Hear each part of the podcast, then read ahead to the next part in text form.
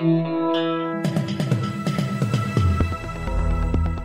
listening to the Betoota Advocates Weekly News Wrap on Desert Rock FM 96.5. Welcome back to the Betoota Advocate News Bulletin, recording live from Baxter Boots Studio. Today is Monday, the 4th of November.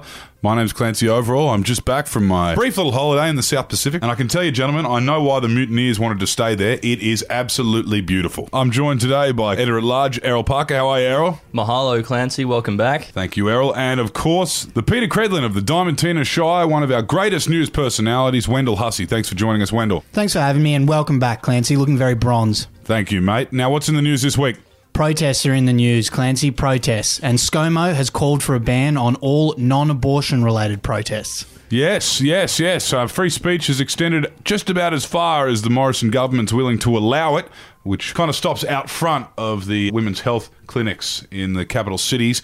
We've since learned the threat to mining in this country comes from a brand new breed of radical activism, the Prime Minister said. A brand of activism that should only be reserved for vulnerable young women trying to access healthcare. Yes, Clancy, it, it stinks to me. It sounds like the Prime Minister's been up to Thornley Maccas and he's taken a bit of money from the coal lobby. It's our role as journalists to investigate this further, and I think we just need to follow the money and get to the core of the issue. In other news from around the nation now, and MasterChef sensationally sponsor hopped from Coles to Woolies after underpayment allegations. That's right, sticking to the long running theme of having wage thieves as the face of their show, MasterChef have signed up Woolworths as their principal sponsor after revelations they ripped off nearly $300 million worth of wages. Well, they do have a track record of ripping off our primary producers in this country, and as many of our local dairy farmers have said, it's great to see them take this issue in house. And they have been sounding out Sydney restaurateur Neil Perry as a judge for next season as well.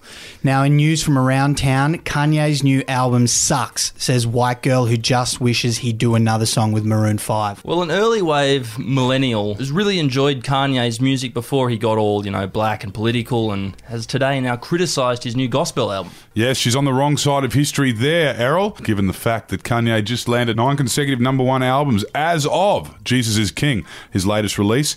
However, he has gotten on the wrong side of a certain demographic that used to love his music. Now, this woman who describes Selena Dunham as her spirit animal says she wishes he'd just go back to the good stuff he used to do, like when he did songs with Coldplay and Maroon 5. Interesting take. I've always been more of a 50 Cent man myself. But anyway, in some news from overseas now, and a piercing Australian accent off in the distance shatters local woman's trip overseas. Yes, Clancy, as I'm sure you could say, as you've just come back from overseas, there is nothing worse when you feel like you're a million miles away, far away from all of your worries, and then all of a sudden you hear the loud shriek, the dropped G's, the stressed vowels of an Australian accent coming from long in the distance. Yeah, this young holiday on a deserted beach overseas was having a bit of a moment to herself, trying her hand at yoga, and was greatly disappointed to hear the following ring out. Mate, stop being such a sour cunt. The Roosters were the best on the field that day. You have to admit that. I think we can all admit that's a horrific thing to hear on an overseas holiday, and it makes you feel like you're back at home.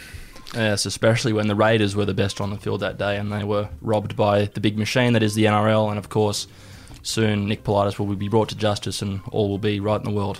Wendell. Yes, yes, the big club bias is uh, not long for this world. In some feel good news now, and man actually bragging about eating lunch in his car after noble purchase of meat free Whopper.